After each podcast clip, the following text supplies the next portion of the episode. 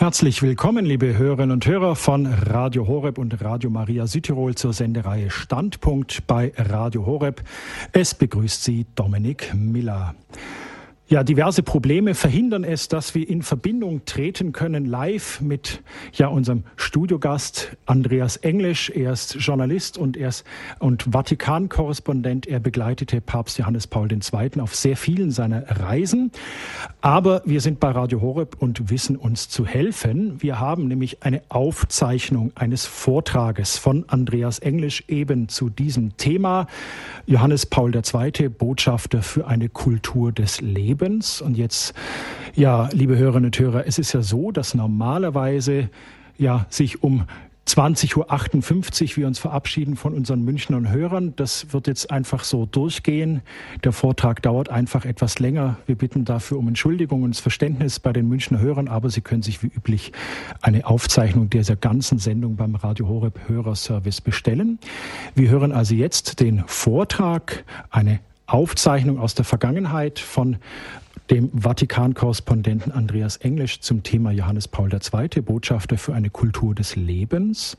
Und anschließend, liebe Hörerinnen und Hörer, sind Sie eingeladen, mit mir zusammen eine Standpunktsendung zu diesem Thema mitzugestalten. Also notieren Sie sich schon mal jetzt die Hörernummer und wenn der Vortrag vorbei ist und wir danach etwas Musik gespielt haben, sind Sie ganz herzlich eingeladen, ja, über ja, Ihre Erfahrungen, Ihre Begegnungen vielleicht mit Papst Johannes Paul II. zu sprechen. Immerhin jährt sich sein Todestag demnächst am 2. April zum fünften Mal. Also jetzt hören Sie eine Aufzeichnung eines Vortrages von dem Vatikan-Korrespondenten Andreas Englisch zum Thema Johannes Paul II., Botschafter für eine Kultur des Lebens. Vielen Dank für die, Ihr Interesse und dass Sie alle hierher gekommen sind. Nochmal äh, auch vielen Dank dafür, dass ich zu diesem Thema reden kann. Was mir am Herzen liegt, ähm, was für mich eigentlich der wichtigste Punkt ist, dass äh, Johannes Paul II. in der Zeit seines Pontifikates immer davon überzeugt war, dass er selber eigentlich nichts bewirken kann, dass er selber nicht in der Lage ist, irgendetwas zu bewirken und auch kein Botschafter für das Leben zu sein, sondern was für Johannes Paul II. der springende Punkt war, war, dass er selber eigentlich ohnmächtig ist, dass er selber eigentlich nur ein Werkzeug Gottes ist und dass er nicht dazu in der Lage ist, irgendetwas auf dieser Welt zu beenden, be bewirken. Und das Zweite, glaube ich, was wichtig ist zu verstehen, ist, dass sehr viele Menschen glauben, dass der Vatikan so etwas ist wie eine perfekt funktionierende Maschine, die auf der Welt äh, in der Lage ist, Einfluss auszuüben auf Länder, die in der Lage ist, Politiken zu bestimmen, die in der Lage ist, die in der Lage ist, das, äh, die Innenpolitik eines Landes oder auch Meinungen durchzusetzen. All das ist nicht so. Der Vatikan ist im Grunde eine sehr kleine Maschine und die funktioniert auch nicht besonders gut. Aber immerhin kurz, um Ihnen kurz ein Beispiel mal zu nennen, wie Johannes Paul II. gekämpft hat, um vielleicht auch mal zu zeigen, äh, an was für Grenzen dieser Mann gegangen ist, würde ich Ihnen gerne einfach mal ein bisschen aus seinem Leben erzählen. Und vor allem eine Sache würde ich gerne erzählen. Ich bin kein Theologe. Ich bin auch kein Priester. Ich habe im Grunde keine Ahnung von Theologie. Äh, ich möchte auch nicht den falschen Eindruck erwecken, dass ich besonders fromm war. Das war ich nicht. Als ich nach Rom gekommen bin, 1987, ich mache diesen Job im Vatikan jetzt seit 20 Jahren, war ich keineswegs fromm und auch keineswegs jemand, der den Papst bewundert. Im Grunde, der Papst war mir vollkommen egal. Ich habe mich für ganz andere Sachen interessiert, aber nicht für den Vatikan.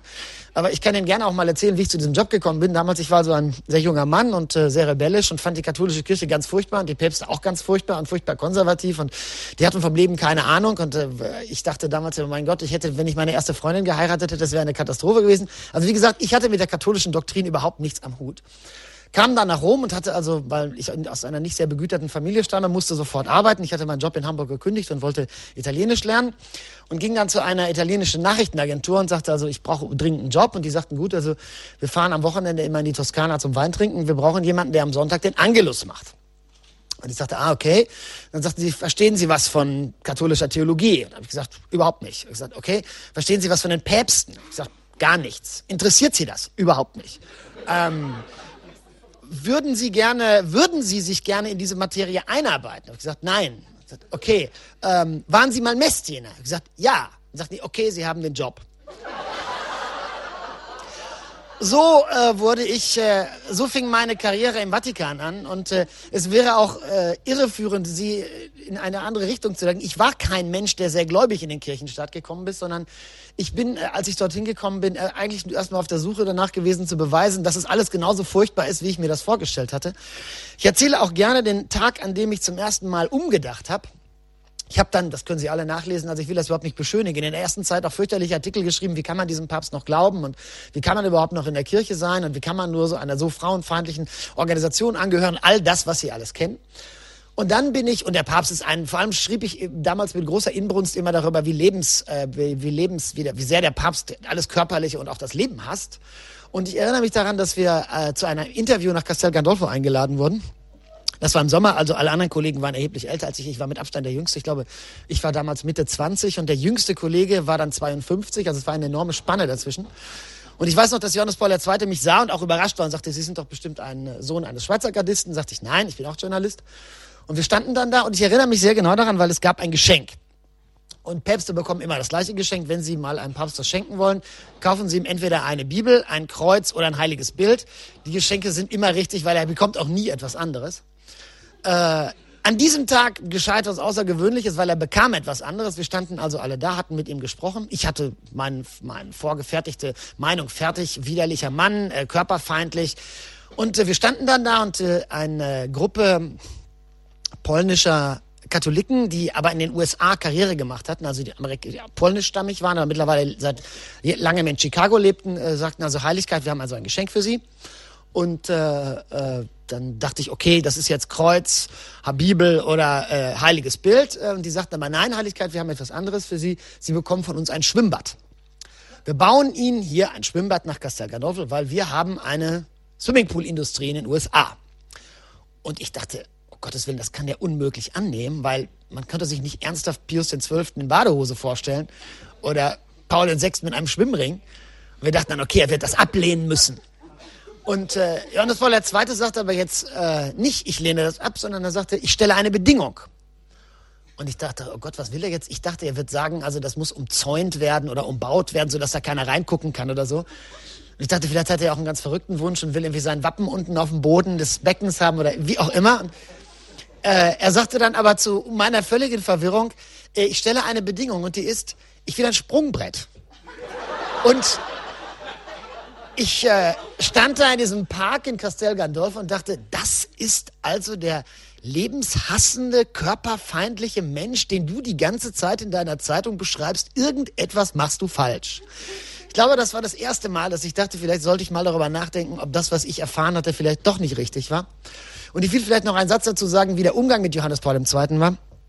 Das war alles anders als majestätisch. Das war nicht so, wie Sie sich das vielleicht vorstellen. Johannes Paul II. war sehr, machte sich eigentlich immer kleiner. Ihm war das, als wäre es ihm sozusagen peinlich, der Papst zu sein. Und ich erinnere mich an einen, deswegen äh, rede ich auch darüber, den einen, ich erinnere mich an einen Flug sehr genau, der für ihn sehr dramatisch war nach Brasilien. Er wollte zum Weltfamilientag nach Brasilien, unter anderem deswegen, weil die, die Nunziatur ihn darüber informiert hatte, dass die Zahl der Tötungen von Kindern auf der Straße stark angestiegen war. Also das Problem war jetzt nicht, äh, dass es was ging keine Sex um Abtreibung, sondern es ging schlicht um Kinder, die zwischen fünf und neun Jahre alt sind ungefähr. Und es gibt, äh, die, weil die nichts zu essen haben und nicht wissen, wo sie bleiben können, schlafen die manchmal in den warmen Hauseingang reicher Familien in Brasilien. Und es gibt Polizisten, die sich dann Geld geben lassen, die erschießen sie schlicht und einfach. Und davon gibt es also nicht zwei oder drei Fälle, sondern es gibt davon viele, viele hundert Tote, äh, vor allem in Sao Paulo, aber auch in Rio de Janeiro. Das sind gezielte Tötungen von Kindern, die später als kein Mensch hat sich eben um diese Kinder gekümmert. Kein Mensch hat je dafür gesorgt, dass sie irgendwo etwas zu schlafen oder irgendeine Wohnung kriegen.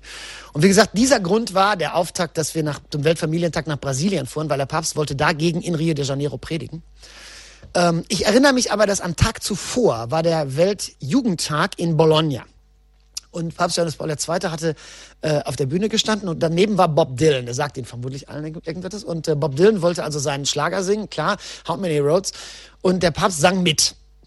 How many roads must a man walk down? Und ich erinnere mich an diesen Flug morgens nach Brasilien. Also seine Heiligkeit kam rein, der Vorgang ging auf und wir standen also auf und sagten, äh, Holiness, Heiligkeit, äh, können wir wie immer mit der Pressekonferenz beginnen, dürfen wir Fragen stellen. Und er sagte zu uns heute keine Fragen. Und wir waren alle ganz enttäuscht und dachten, ist er verärgert, ist er sauer, was, was ist? Und wir sagten dann, Heiligkeit, warum keine Fragen? Und sagte, weil ich heute was frage. Und sagten alle, okay. Und dann sagten sie, was möchten, was wollen Sie denn fragen? Und dann sagte er, ich habe gestern mit Bob Dylan gesungen. Wie fandet ihr mich? Und wir sagten, wir sagten Heiligkeit, das war ganz großartig. Wir wussten gar nicht, dass sie gut How Many Roads Must a Man Walk Down singen können. Ich erzähle das so deswegen, um zu beschreiben, dass es, man nie das Gefühl hatte, vor einer Majestät zu stehen, der sich zu fein für das Leben auf dieser Welt war, sondern im Gegensatz immer das Gefühl hatte, vor einem Mann zu stehen, der sich sehr, sehr klein machte. Und was mich in der ganzen langen Zeit am meisten überrascht hat, war, dass äh, der Mann, desto gebrechlicher er wurde, desto schwächer er wurde, desto weniger er sprechen konnte. Komischerweise schien die Welt ihm in diesem Augenblick immer mehr zuzuhören. Und für mich war erstaunlich zu sehen, wie dieser schwache Mann, der aus eigener Kraft eigentlich gar nichts mehr konnte, die Welt veränderte. Dabei hat sich Johannes Paul II. immer maßlos unterschätzt. Und das war für uns manchmal tragisch, für ihn selber auch im Übrigen. Äh, eines der tragischsten Momente der Selbstunterschätzung Karol Wojtylas war der Januar 1995 in äh, Manila. Das war einer der Weltjugendtage und die Regierung der Philippinen hatte vorher den Vatikan gefragt, wie viele Menschen werden denn zum Abschlussgottesdienst nach Manila kommen? Was, was schätzen Sie? Und der Vatikan übermittelte auch Zahlen und sagte, also wir schätzen so zwischen 80 und 120.000 Jugendliche, weil der Weltjugendtag war noch nicht so furchtbar jung und es war auch noch nicht so, war auch nicht so bekannt. Ähm, und wir kamen dann also nach Manila und saßen im Präsidentenpalast, das weiß ich noch, und der Chef des Generalstabs kam herein. Wir sollten also mit einem großen Helikopter zu der Messe geflogen werden. Und der kam rein und sagte, Heiligkeit, ich habe eine schlechte Nachricht für Sie, es tut uns furchtbar leid, aber wir können Sie da nicht hinbringen, Sie müssen warten, bis die Menschen gegangen sind. Und er sagt, ich kann doch nicht warten, bis die gegangen sind, die sind ja wegen mir gekommen. Sagt der Heiligkeit, das ist schon richtig, aber Sie hatten uns, eine, der Vatikan hat uns Zahlen genannt zwischen 80 und 120.000 Gläubigen. Da draußen sind 3,5 Millionen. Das war die größte Versammlung von Menschen in der Geschichte des Globus. Es hatte noch nie in der Geschichte der Welt so viele Menschen an einem Ort gegeben, die sich um einen Mann geschart hatten. Und in der Tat war es vollkommen unmöglich, an diesen Ort zu gelangen, weil der Ort, wo der Hubschrauber hätte landen sollen mit dem Papst, war schwarz vor Menschen. Es war alles überlaufen.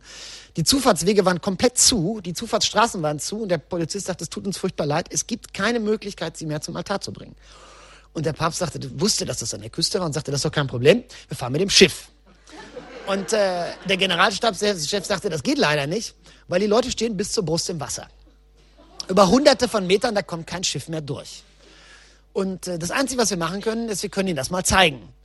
Und dann sind wir also in den Helikopter gestiegen und äh, über diese Menschenmenge geflogen. Und das war, werde das nie vergessen, es war ein unvorstellbares Bild. Weil 500.000, die hatte ich schon mal gesehen, das waren wirklich viele, aber 3,5 Millionen war unvorstellbare Menge. Und der Generalstabschef hatte auch recht, es wäre lebensgefährlich gewesen zu versuchen, mit diesem riesigen Armeehelikopter da zu landen. Und deswegen sind wir zurück zum Präsidentenpalast gefahren. Da war kein Mensch, weil der Präsident war ja schon bei der Messe. Und wir steigen also aus dem Helikopter aus und daneben steht ein ganz kleiner Helikopter, in der nur der Pilot äh, reinpasste. Und äh, das waren so lange Metallstangen an der Seite. Und der Papst sagte, wozu ist das denn? Und äh, dann sagte der Generalstabschef, wissen Sie, damit verspritzen wir hier Unkrautvernichtungsmittel, weil das, das im Park. Sagt er, okay. Sagt er, da passt sowieso nur der Pilot sein. Sagt er, wissen Sie was, bauen Sie, die, bauen Sie die Stangen da mal ab. Wir probieren das mal. Da setzte sich der Pilot rein und zuerst Johannes Paul II. und dann alle 87 Mitglieder der Messe wurden einen nach dem anderen zum Altar geflogen. Und diese Messe fand in Manila damals tatsächlich noch statt. Und damals habe ich, das waren so Momente, wo man dachte, äh, ich hatte natürlich nie geglaubt, dass der Vatikan in solchen Situationen, die so entscheidend waren, so improvisieren muss. Und das Zweite, was ich nicht geglaubt hätte, dass Johannes Paul II. nie aufgab. Das war eine der Sachen, die für mich am interessantesten waren vielleicht, weil dieses, dieser Moment, wenn etwas wirklich schwierig wurde, dann wurde der Papst immer besser. Und für, auf der anderen Seite möchte ich auch nicht, und ich glaube, das betrifft Benedikt XVI. auch. Ich glaube, gleichzeitig war es dramatisch zu erleben, wie sehr er bereit war oder wie sehr er einsah, dass sein Leben als Privatmensch Karol Wojtyla ein für alle Mal zu Ende war und wie sehr er darunter auch litt. Also ich erinnere mich, dass ähm, in Polen, das war 1999, das war ein schrecklicher Moment. Er war die Krankheit, er wusste, dass die Krankheit ihn immer stärker belastete. Es war klar, dass er immer weniger sprechen konnte. Es war klar, dass die Reisen immer weiter beschnitten werden mussten. Es war auch klar, dass die katholische Kirche in dieser Situation irgendwann in ein ernstes Problem kommen würde. Und ich erinnere mich, dass wir auf einem Soldatenfriedhof gewesen sind damals und ähm, äh, er war kaputt. Auch deswegen, weil diese Reisen, ich war damals ja ein Drittel so alt wie dieser Mann. Und diese Reisen dauerten ja neun Tage und er stand morgens um 5.30 Uhr auf. Dann gab es um sechs die Meditation, um sieben war Messe, um acht ging's los mit dem Hubschrauber. Und wir kamen um zehn, elf abends irgendwann zurück. Also der schlief eine Woche lang, vor allem während der langen Reisen, höchstens fünf Stunden. Und an diesem Tag war war es zu Ende. Man merkte, dass er sich auf diese Gebetsbank setzte, setzte und ähm, wir hatten mit dem Vatikan abgemacht, dass immer einer dabei bleiben muss, falls der Papst etwas sagen will. Und äh, er saß da und an diesem Tag war ich zufällig der Mann, der in diesem Pool war und der sagte zu mir nur, tu mir den Gefallen und geh weg. Und ich ging dann auch weg und äh, sah, wie er äh, aus der Ferne, wie er auf dieser Gebetsbank regelrecht zusammenbrach. Also er hatte so, als wäre er innerlich gesplittert. Also er fing an zu weinen und dann schluchzte, er heulte er wirklich wie ein Kind. Und das Entsetzliche an diesem Moment war, dass ein Kameramann des amerikanischen Fernsehens das sah und dachte, oh, das ist ja ein Bombenbild, weinender Papst, das ist super für die Abendnachrichten und auch hinstürzte und diesen wirklich gebrochenen Mann in diesem Augenblick filmte und ich dachte, der weinte in diesem Augenblick nicht nur über seine eigene Schwäche, sondern auch über das Schicksal, dass er noch nicht mal mehr eine Minute lang alleine weinen konnte.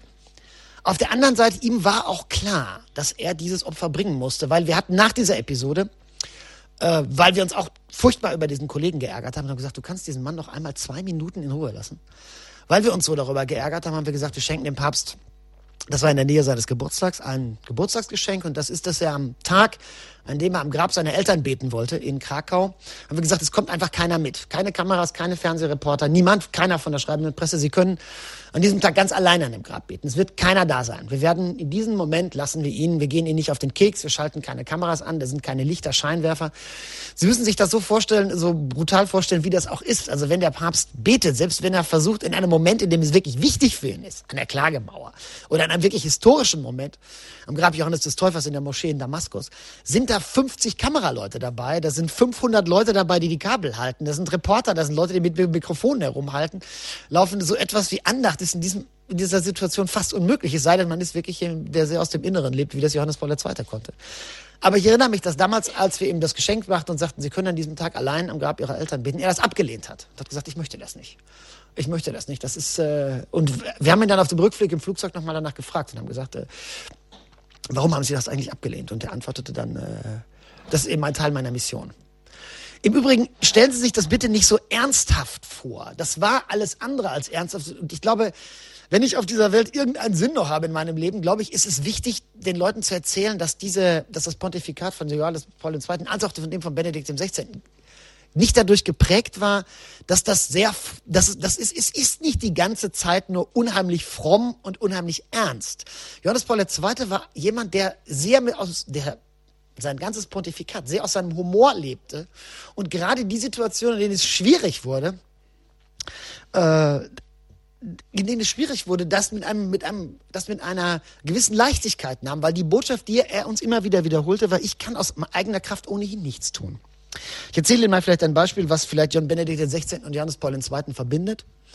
Meine Karriere als äh, Vatikan-Reporter war im Grunde zu Ende im Jahr 1994, nämlich gerade als ich angefangen hatte, vor 13 Jahren weil ich bei der ersten Reise nach Brasilien einen äh, Riesenfehler machte, einen unverzeihlichen Fehler machte. Es gibt, wenn Sie in die Maschine, wenn Sie die Maschine des Papstes besteigen, bekommen Sie so eine Art Metallplatte, das ist ein kleines Kärtchen, und äh, eingeschärft, dass Sie das Ding auf keinen Fall verlieren dürfen, weil jeder, der diese Platte nicht hat, dann schlägt die Alarmanlage im Flugzeug an, aber wenn man diese Platte hat, kann man in die päpstliche Maschine kommen. Und äh, man muss also im Austausch gegen diesen Sicherheitscode auch seinen Pass abgeben. Und äh, wie gesagt, die Auflage war, sobald sie das verlieren, sofort die Polizei anrufen, auf, immer gut drauf aufpassen, nie liegen lassen, immer um den Hals lassen. Ich dachte, okay, okay, kein Problem, mache ich natürlich. Und ich erinnere mich an dem äh, Tag in Brasilien. Äh, es war ein, es war heiß. Wir waren im Maracanã-Stadion, war eine Messe gewesen. Es war der Papst flog am Sonntag wieder zurück. Und äh, ich war der Einzige, der in dieser Messe als Beobachter war. Und ich saß also im Auto. Die fuhren mich mit einem Auto zurück äh, zum Pressezentrum. Und ich hatte nichts von Rio de Janeiro gesehen und war eigentlich sauer und dachte, mein Gott, du bist jetzt um die halbe Welt geflogen. Sieben Tage Rio de Janeiro, Maracanã-Stadion, Kirchen ohne Ende, Kapellen ohne Ende. Aber du hast keine Ahnung, wie die Stadt aussieht. Und dann fuhren die mich vom äh, Stadion zum Pressezentrum. Und das Auto ging genau am Strand von Ipanema kaputt. Ich weiß nicht, ob Sie da je waren. Kann ich Ihnen sehr empfehlen. Das ist ein Traum. Also ich stieg aus dem Auto aus und dachte, wow, so sieht also Rio de Janeiro aus. Weißer Strand, schöne, schöne Frauen, alle haben ein Bikini an, das blaue Meer schlägt an den Sand. Ich dachte, fantastisch. Und der Fahrer entschuldigte sich also hundertmal und sagte, tut mir leid, tut mir leid. Äh, gleich kommt ein zweites Auto und holt sie ab. Und sie erkennen das auch, da ist auch so ein gelbes V für Vatikan an der Seite. Und ich sagte, okay, okay, okay. Und ich hatte also meinen schwarzen gedeckten Anzug an und stehe da also am Strand und denke, was sollst du jetzt machst, jetzt gehst du baden. Ich ziehe also meinen mein Anzug aus, Hemd aus, alles aus, hatte Boxershorts an und gehe ins Wasser. Herrlich, wunderschön, ganz toll. Fünf Minuten später komme ich wieder raus, alles weg, Schuhe weg, Anzug weg, Sicherheitskarte weg, alles geklaut. Ich dachte, ach du lieber Gott, auf der ersten Reise überhaupt machst du so einen Scheiß. Die werden stinksauer sein, dass du so fahrlässig mit diesen Sicherheitskarten umgegangen bist. Zumal ich hatte vorher einen ganzen Tag lang eine Einweisung bekommen, dass ich diese Karte nicht verlieren darf. Ich dachte, was machst du jetzt um Gottes Willen?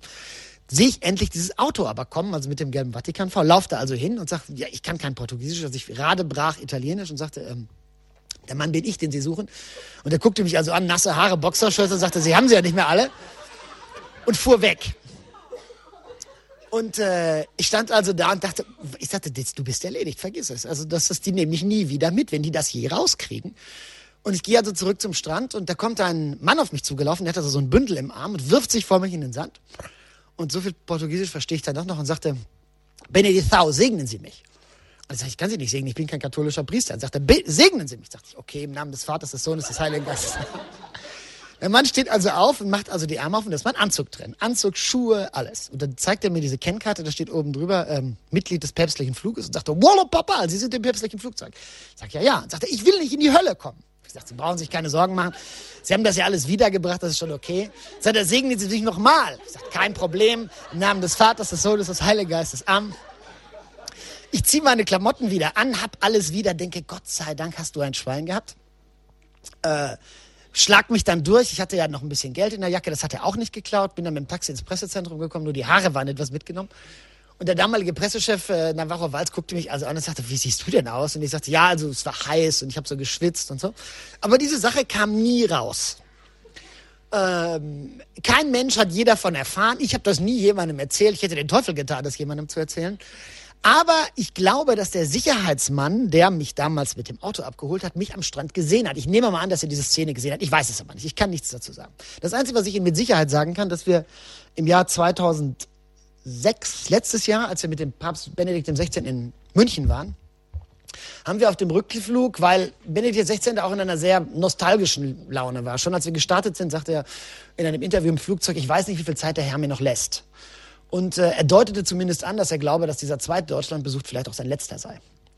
Und äh, wir sind dann in München in die Konditorei gegangen, in der er als Erzbischof immer äh, gegessen hat. Und haben dann den Konditor gefragt und gesagt, was hat der Josef Ratzinger denn hier bestellt? Die, die konnten sich auch an die Torte erinnern und an das Gebäck. Und dann haben wir gesagt, packen Sie das alles mal zusammen. Das haben sie dann auch gemacht und es war so ein ganz bestimmter Kuchen, den er mochte. Und wir sind dann im Flugzeug, als auf dem Rückflug zu ihm, zu seinem Sekretär gegangen, Georg Genswag, und haben gesagt, wir haben eine Überraschung für den Papst. Auf dem Rückflug jetzt nach Italien haben wir also ein Stück München mit dabei. Das ist das, was er immer in der Konditorei an der Residenz in München bestellt hat. Unser Sekretär war auch sehr nett und sagte, klar, kommt nach vorne. Wir sind dann in den vorderen Teil der Maschine und da saß Benedikt XVI. und gaben ihm diesen Geschenkkorb und er freute sich und gab mir auch die Hand und sagte, ach, das ist ja schön, herzlichen Dank nochmal, dass Sie sich die Mühe gemacht haben. Und dann guckte er mich so an und sagte, sagen Sie mal, baden Sie nicht so gerne in Ipanema?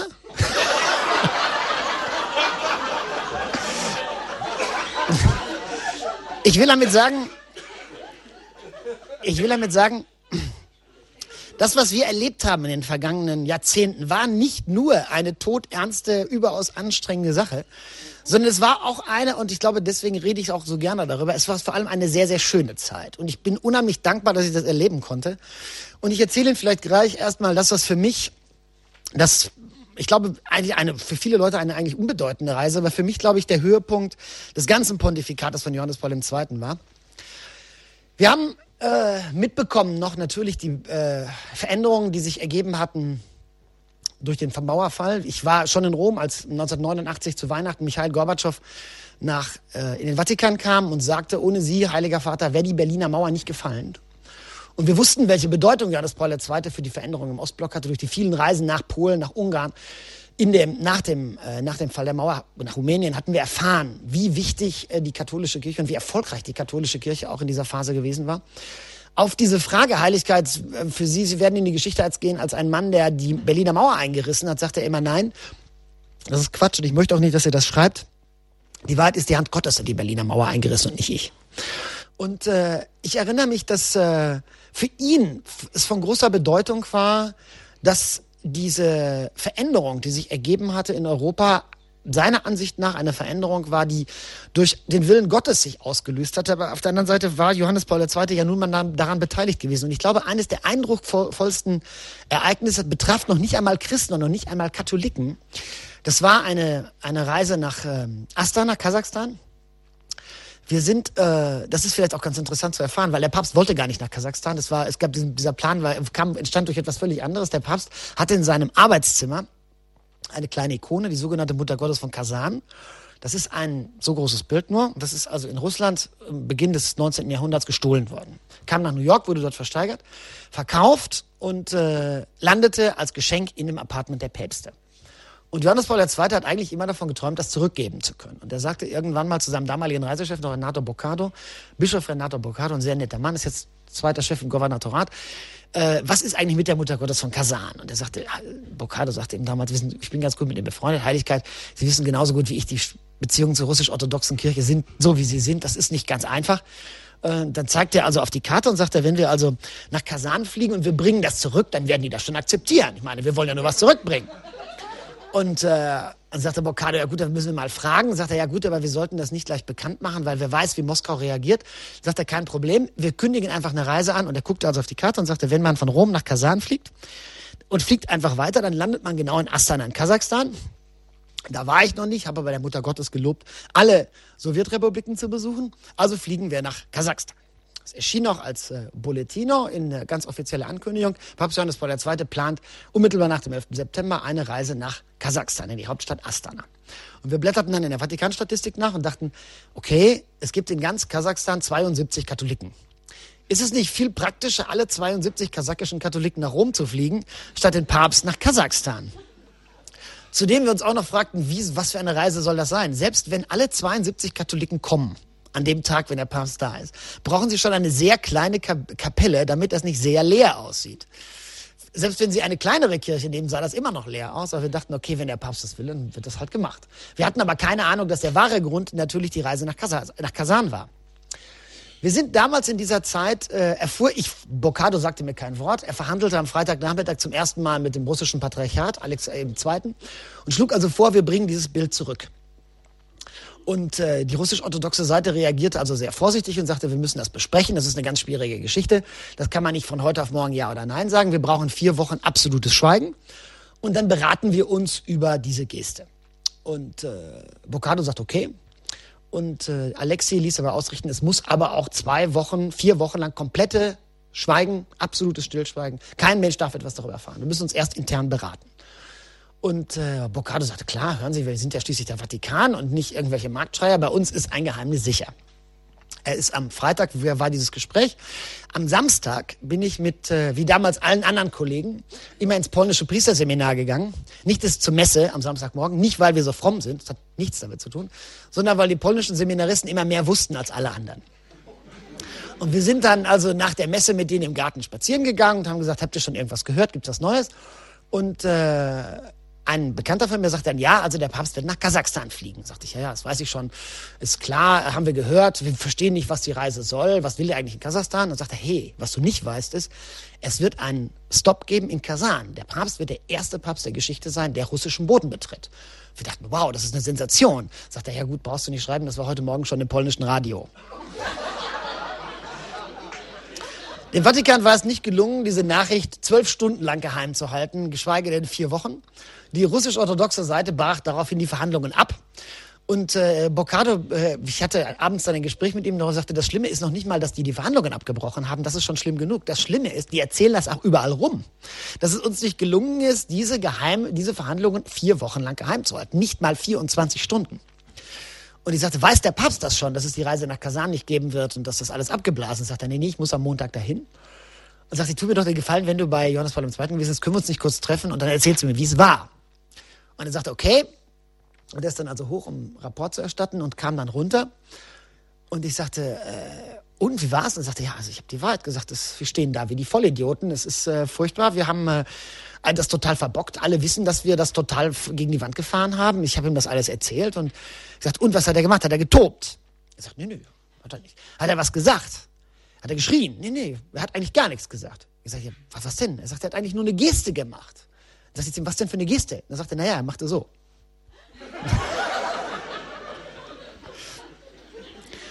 Die Reise nach Kasachstan fand aber dennoch statt. Wir haben keinen Stopover in Kasan gemacht, weil, wie gesagt, die russisch-orthodoxe Seite das abgelehnt hat. Wir sind aber nach Kasachstan geflogen im September 2001.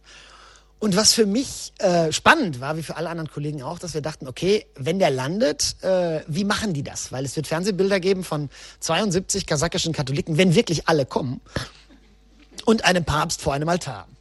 Und wir fragten Bocado, wo findet denn die Messe statt? In einer Kapelle, in einer kleinen Kirche, wo?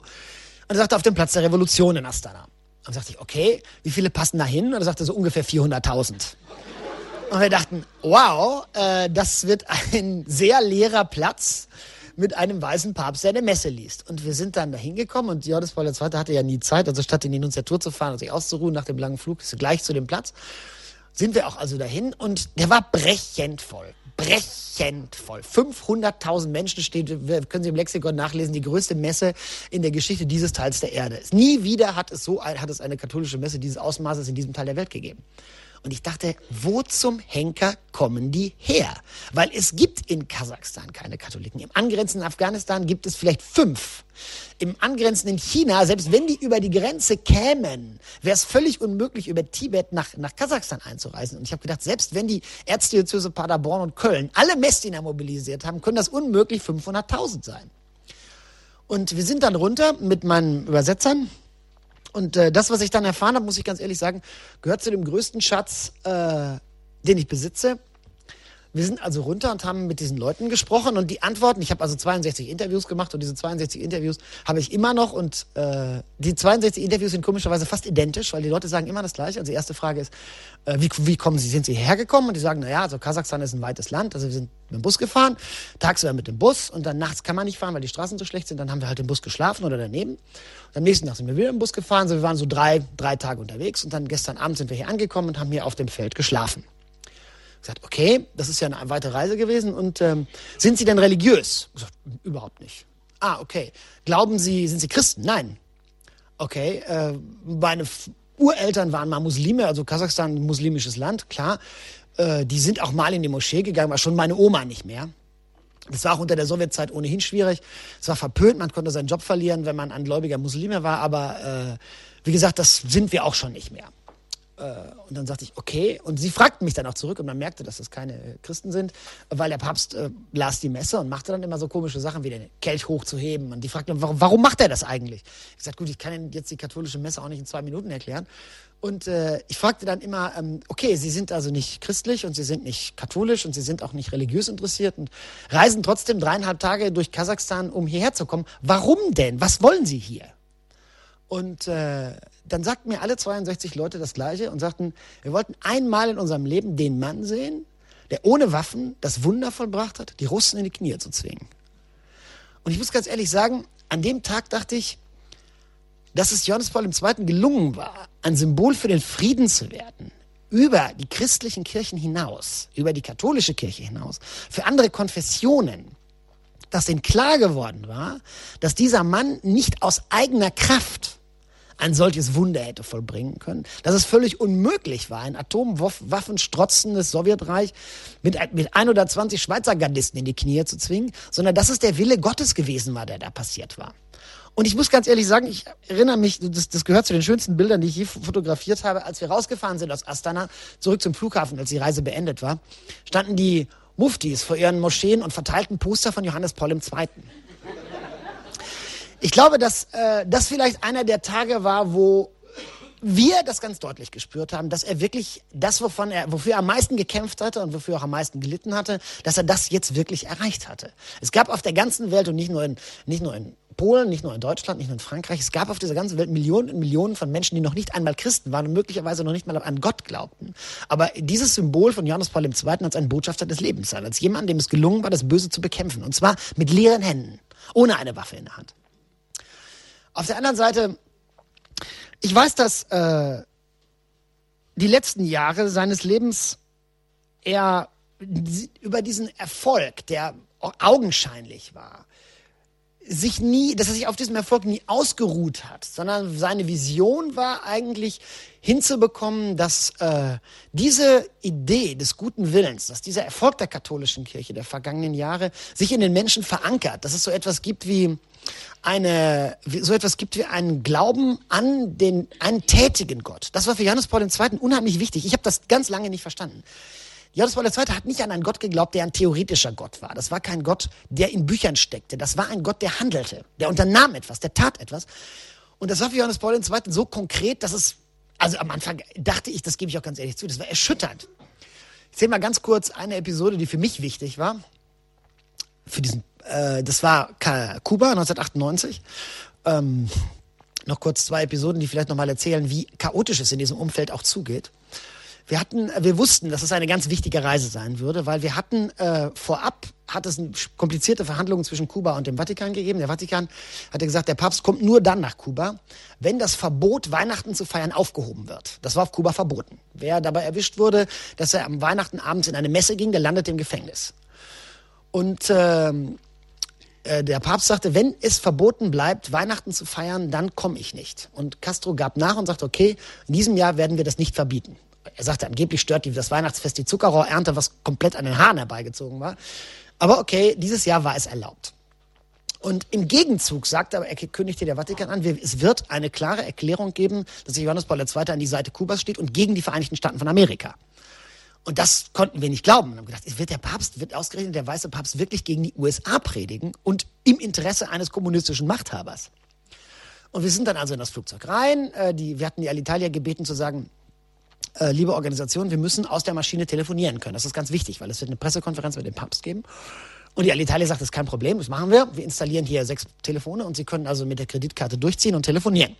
Und wir sagten, wunderbar. Und äh, es passierte auch in der Tat, was wir erwartet hatten. Johannes Paul II. kam, es kam zur Pressekonferenz und er sagte in der Tat diesen für uns sensationellen Satz, äh, ich verlange das Ende des Embargos der Vereinigten Staaten gegen Kuba. Ich äh, verlange, dass äh, die Politik der USA einseitig die Interessen ihres Landes durchzusetzen beendet wird. Und wir dachten, wow, das ist ein Hammer, das ist was völlig Neues. Und wir sind dann äh, zu, den Flug zu diesem Telefon gerannt, als die Pressekonferenz zu Ende war. Und das erste war kaputt, das zweite war kaputt, das dritte war kaputt, alle sechs waren kaputt. Und wir dachten, prima, was machen wir jetzt? Unsere Chefs tobten natürlich unterdessen die ganze Zeit und denken, wir schicken die für ein Heidengeld damit auf diese, in diese Maschine und äh, die melden sich jetzt nicht. Und äh, ich hatte damals, weil ich geradezu ein panisch äh, vorsichtiger Mensch bin, also ich würde am liebsten mit einem Fallschirm, Fallschirm ins Flugzeug steigen, ich hatte ein Satellitentelefon dabei. Das haben Sie wahrscheinlich noch nie gesehen, haben Sie auch nichts verpasst. Stellen Sie sich einfach ein Waffeleisen vor, an dem eine Telefonschnur hängt. So ungefähr sahen diese alten Dinger aus. Das war eine Metallplatte, die musste man mit einem Kompass ungefähr in die Richtung eines Satelliten halten. Und das habe ich dann auch gemacht. Und äh, das, der einzige Nachteil an diesen äh, sogenannten Wärmestrahl-Satellitentelefonen war, dass sie die Schubumkehr einschalten konnten in einem Flugzeug und dann stürzt das Flugzeug ab. Und äh, äh, die Stewardess sah mich also mit dem Satellitentelefon hantieren und äh, schrie mich also an und sagte, sagen, sind Sie noch zu retten, machen Sie dieses Telefon bloß nicht an. Und ich sagte, ganz kurz, nur eine Minute. Und äh, äh, ich schaltete das dann auch ein und ähm, hatte dann also Gott sei Dank auch sofort den, meinen zentralen Nachrichtendesk dran und die anderen Kollegen äh, standen also um, um, mich herum und sagten, du musst unbedingt wenigstens ein paar Sätze rausgeben. Und dieser Kollege am Nachrichtendesk kannte mich nicht und ich sagte, guten Tag, hier ist Andreas Englisch, ich rufe aus der päpstlichen Maschine an. Der Papst hat gerade eine sensationelle Erklärung gegen die Außenpolitik der USA gesagt, er verlangt das Ende des Embargos gegen Kuba. Dann antwortete der Kollege, Andreas Englisch, ich bin Andreas Englisch, sitze in der Päpstmaschine und er antwortete, okay, und ich bin der Kaiser von China und legte auf. Ich musste dann noch zweimal anrufen, bis ich endlich die Nachricht absetzen konnte. Wir sind dann äh, auf Kuba gelandet und es war vollkommen klar, dass diese Reise sehr, sehr schwierig werden würde für Johannes Paul II. Weil äh, er kam aus der Maschine und ich werde das nie vergessen. Also Kardinal Sodano war damals noch Kardinalstaatssekretär und wir sind also in dieses Zelt gekommen, in dem Fidel Castro die Begrüßungsrede hielt und äh, begrüßt ihn. Also war eine relativ scharfe Rede, beschuldigte die katholische Kirche, dass sie die Rassentrennung auf Kuba verschlimmert habe aber er beschuldigte Johannes Paul II. schuld zu sein an der Armut in Afrika und noch jede Menge andere Beschuldigungen. Johannes Paul II. reagierte relativ gelassen und sagte halt, er freut sich, danke, bedanke sich erstmal für die Einladung und freue sich, dass er Kuba besuchen dürfe. Und äh, dann war das Protokoll eigentlich beendet und wir gingen aus dem Zelt raus und da war nur kubanisches Fernsehen bei. Und äh, dann stand plötzlich ein Mann vor ihm, ein mit einer äh, Zöllneruniform und guckt, ging auf den Papst und sagte, Passport, please. Und wir guckten uns an und dachten, sind die verrückt geworden? Und der Papst guckte Sodano an und Sodano guckte den Papst an und dachte, also das war ein solcher Affront, die konnten eigentlich nur wieder zurückfliegen. Und äh, der Papst zuckte aber so mit den Schultern, sah Sodano an und sagte, ja, Passport, please. Und Sodano lief dann also halt zum Flugzeug zurück. Ich muss ganz ehrlich sagen, dass ich bis zu diesem Zeitpunkt gar nicht wusste, dass er überhaupt einen hat. Wir sind dann äh, wieder runtergekommen. In der Tat hatte er also einen goldenen Pass und der Zöllner ließ sich also äh, ganz unbewegt diesen Pass geben und knallte da einen Stempel rein und bis zum Ende seines Lebens ist das das einzige Visum geblieben, das Johannes Paul II. auf 104 Auslandsreisen je bekommen hat.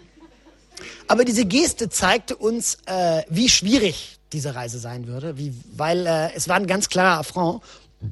Was danach in, in Havanna passierte, war dramatisch es wurde, äh, es war die Mess, die Teilnahme an Gottesdiensten war nicht explizit verboten, aber es war durch diese große Spitzelarmee in Kuba gibt es in jeder Wohnung, in jeder Wohnstraße, in jedem Büro, in jedem Krankenhaus, wo immer Sie sich vorstellen können, ein sehr gut funktionierendes System von Spitzeln. Und die hatten den Leuten mitgeteilt, dass eine Teilnahme an einer Messe den Beruf, den Job kosten würde. Und mein äh, Dolmetscher damals sagte auch, okay, tut mir furchtbar leid, also ich arbeite gerne für dich, aber ich kann nicht mit zu den Messen gehen, dann bin ich meinen Job los. Und ich äh, lehre an der Universität hier äh, Sprachen, ich kann mir das nicht leisten. Und äh, die zweitens war auch klar, das sollte man also nicht nur an den Messen teilnehmen, sondern auch versuchen, sich in irgendeiner Form positiv gegenüber dem Papst zu äußern. Dann äh, riskierte man Gefängnis. Und äh, das merkte man auch sofort bei Beginn. Keine Fahnen, kein Mensch auf der Straße, kein Mensch weit und breit. Der Papst fuhr völlig, ohne dass irgendjemand davon Kenntnis zu nehmen schien, durch die Havanna. Und äh, dann hatte er an diesem Tag auch noch ein unglaubliches Pech im Grunde zu sein. Und vielleicht auf seiner Seite entwickelte sich danach wieder als ein Glücksfall. Ich sagte ja schon immer dann, wenn es schwierig wurde, wurde Johannes Paul II. immer besser. Wir sind äh, in diesen gigantischen Hotelturm am Hafen von Havanna gekommen. Äh, es war alles voller amerikanischer Journalisten, weil es das erste Mal seit dem äh, seit der Katastrophe der Schweinebucht war, dass Kuba die Einreise amerikanischer Journalisten erlaubte. Das war bis zu diesem Zeitpunkt verboten. Und deswegen waren da aber hunderte von Fernsehkollegen von CNN und von CBS und von NBC und vielen anderen Stationen. Und äh, äh, alles voller Kamerawagen und Generatoren und äh, Kabel. Und es war wie, als würde eine ganze Stadt sei verlegt worden. Und wir sind dann da also rein und ich habe da auch gearbeitet und bin dann schlafen gegangen, weil wir wegen der Zeitverschiebung und am nächsten Morgen so früh aufstehen musste. Und ich stehe also morgens auf und gehe durch das Hotel und da ist kein Mensch, niemand. Ich denke, das kann doch gar nicht wahr sein. Ich meine, sind die alle losgefahren? Ist der Papst wieder zurückgeflogen? Was zum Henker ist hier eigentlich los? Hast du verschlafen? Diese ganzen Flure waren leer. Da, wo am Abend vorher noch Schneidetische gestanden hatten und Kameras sich gestapelt hatten, kein Mensch. Da standen, lagen nur jede Menge leere Bierdosen herum und leere Pizzaschachteln. Und ich dachte, was zum Teufel ist passiert? Und ich gehe runter und sehe unten also noch einen LKW von einem Kollegen von CNN, Jim Bitterman, und ich gehe zu ihm hin und sage so mal, spinnt ihr? Das ist die Bombengeschichte. Der Papst ist auf Kuba, er spricht über die USA und ihr haut die Halle ab. Und er sagte, ähm, gab als Antwort einen Namen, der aus zwei Worten besteht und sagte Monika Lewinsky. Das war der gleiche Tag, an dem der Lewinsky-Skandal in den USA bekannt wurde und das Amtsenthebungsverfahren gegen den Vereinigten Präsidenten der Vereinigten Staaten beginnen sollte. Und äh, wir hatten dann äh, und die reisten alle ab, ganz viele Fernsehanstalten, weil die große Geschichte in den USA war Monika Lewinsky. Und äh, ich weiß noch, dass wir dann am Abend, nach einem Abendgebet Johannes Paul II. sprechen konnten und sagten konnten, Heiligkeit, Sie wissen ja, was passiert ist. Es hat also diesen, diesen angeblichen Zusammenstoß Sex im Oval Office gegeben. Heiligkeit, würden Sie denn mit Bill Clinton darüber sprechen, was passiert ist? Und er sagte, ja, das würde ich sehr gern. Am liebsten im Beichtstuhl. Auf jeden Fall, diese Reise, die wirklich schwierig angefangen hatte, wurde immer schwieriger, weil der Hauptgottesdienst am, äh, am Platz der Revolution, da war geplant worden, dass dort ein großes schwarzes Kreuz aufgestellt wird, da vor der Altar. Und dann war da so eine Bestuhlung für, ich würde mal schätzen, zwei bis dreitausend Menschen maximal. Und äh, es war fast unmöglich, in diesen Teil von Havanna zu kommen. Also die hatten es genauso gemacht, den gleichen Trick wie die Polen schon. Das funktionierte so, also äh, wenn der in den ersten Polenreisen, 1988 war ich schon mal bei einer Polenreise dabei gewesen.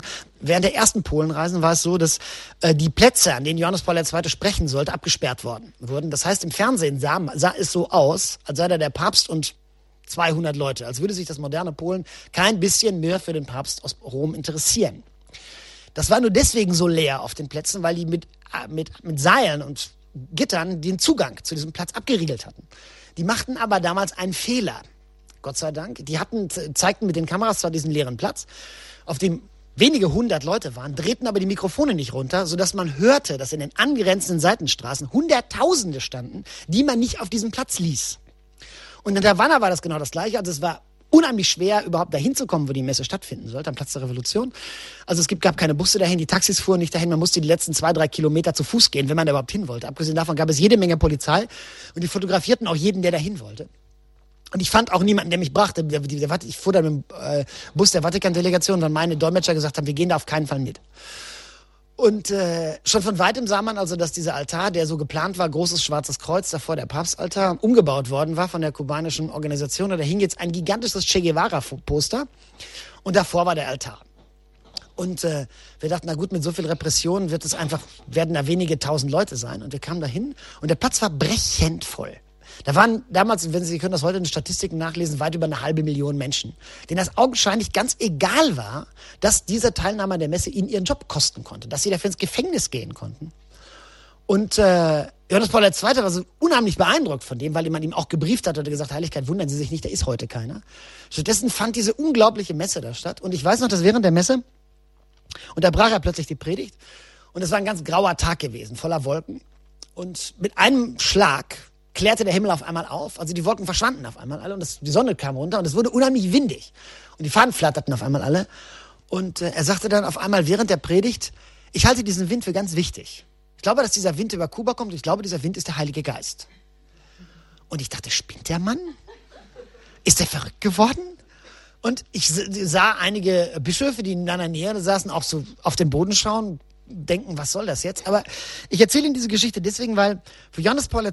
war Gott genau so konkret. Das war nicht ein unsichtbarer Wille, der in Menschen reift und dadurch zu Gottes Wille wird, sondern er glaubte, dass dieser Gott auf dieser Welt ganz konkret eingriff.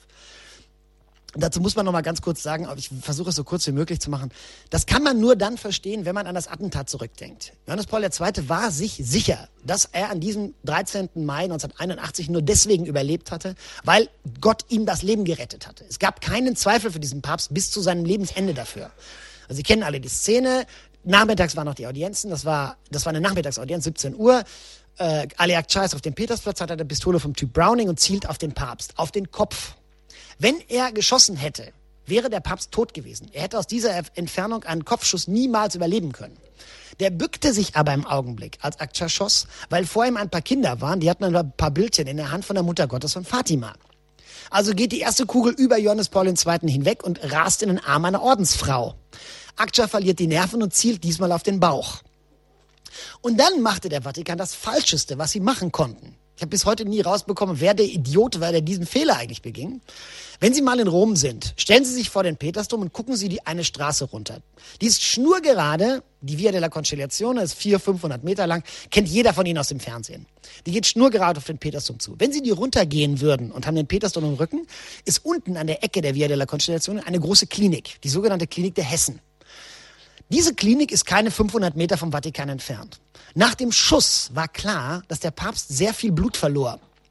Das, man sah auf dem Jeep, dass sich eine ganze Blutlache äh, öffnete und statt jetzt die naheliegende Entscheidung zu treffen, zu sagen, der muss sofort in ein Krankenhaus, sofort in das 500 Meter entfernte Krankenhaus der Hessen, dann hätte er nach zwei Minuten behandelt werden können, weil das ein Katzensprung ist. Stattdessen traf irgendeiner die idiotische Entscheidung zu sagen, wir fahren ihn ins Gemelli-Krankenhaus. Das kennen Sie alle aus dem Fernsehen, da ist der Papst später immer wieder behandelt worden. Das Gemelli-Krankenhaus ist am Ende der Welt. Sie brauchen ungefähr 25 Minuten vom Vatikan, selbst wenn Sie eine Polizeieskorte haben, selbst wenn Sie Vollgas fahren, um ins Gemelli-Krankenhaus zu kommen. Dennoch wurde diese Fehlentscheidung getroffen. Der Papst wurde ins Gemelli-Krankenhaus gebracht. Als er im Gemelli-Krankenhaus ankam, sagte der ihn operierende Chirurg, dieser Mann wird diese Operation nicht überleben. Und bat seinen Sekretär Don Stanislav die Krankensalbung zu machen. Er hat gesagt, der Mann hat keine Chance. Der hat viel zu viel Blut verloren. Der hat, es ist unmöglich, ihn jetzt einer so schweren Operation auszusetzen, weil wir müssen die Kugel da rauskriegen. Und der hat einfach nicht genug Druck. Der Papst wurde operiert und wie Sie alle wissen, überstand er diese Operation tatsächlich.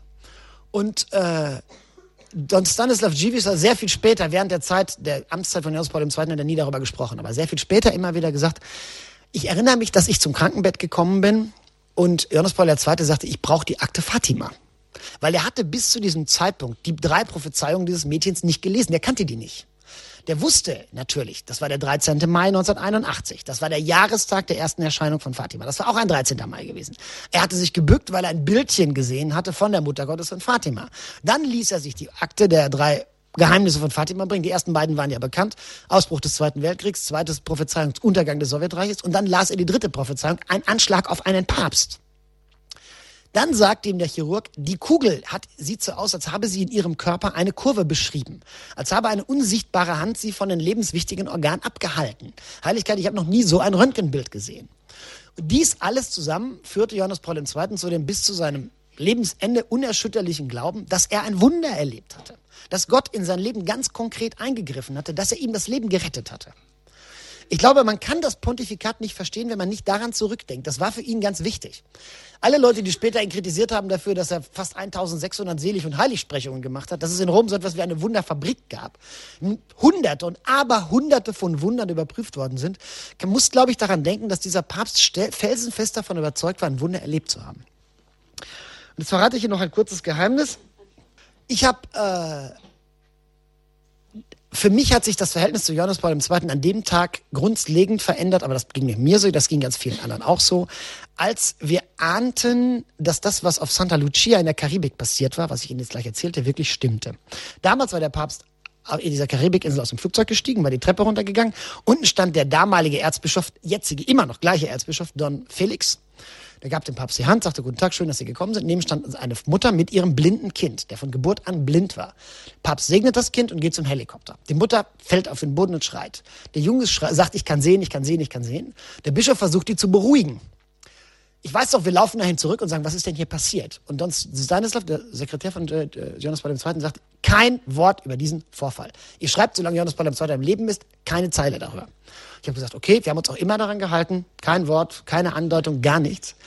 Erst als er tot war, bin ich mit Kollegen zusammen zurück nach Santa Lucia geflogen. Wir haben diesen jungen Mann aufgesucht. Der hat mittlerweile ein Restaurant im Hafen. Ausgezeichnet Fisch essen. Und er sagte, äh, und ich sagte, wissen Sie, was ist denn damals passiert? Erinnern Sie sich daran? Und er sagte, natürlich erinnere ich mich daran. Ich war, äh, ich war, das war wie eine große Wärme auf einmal und, äh, und ich sah die Welt auf dem Kopf stehend. Und erst nach ein paar Stunden konnte ich richtig sehen, aber ich sah die Welt. Das war, als wäre ein Vorhang aufgegangen.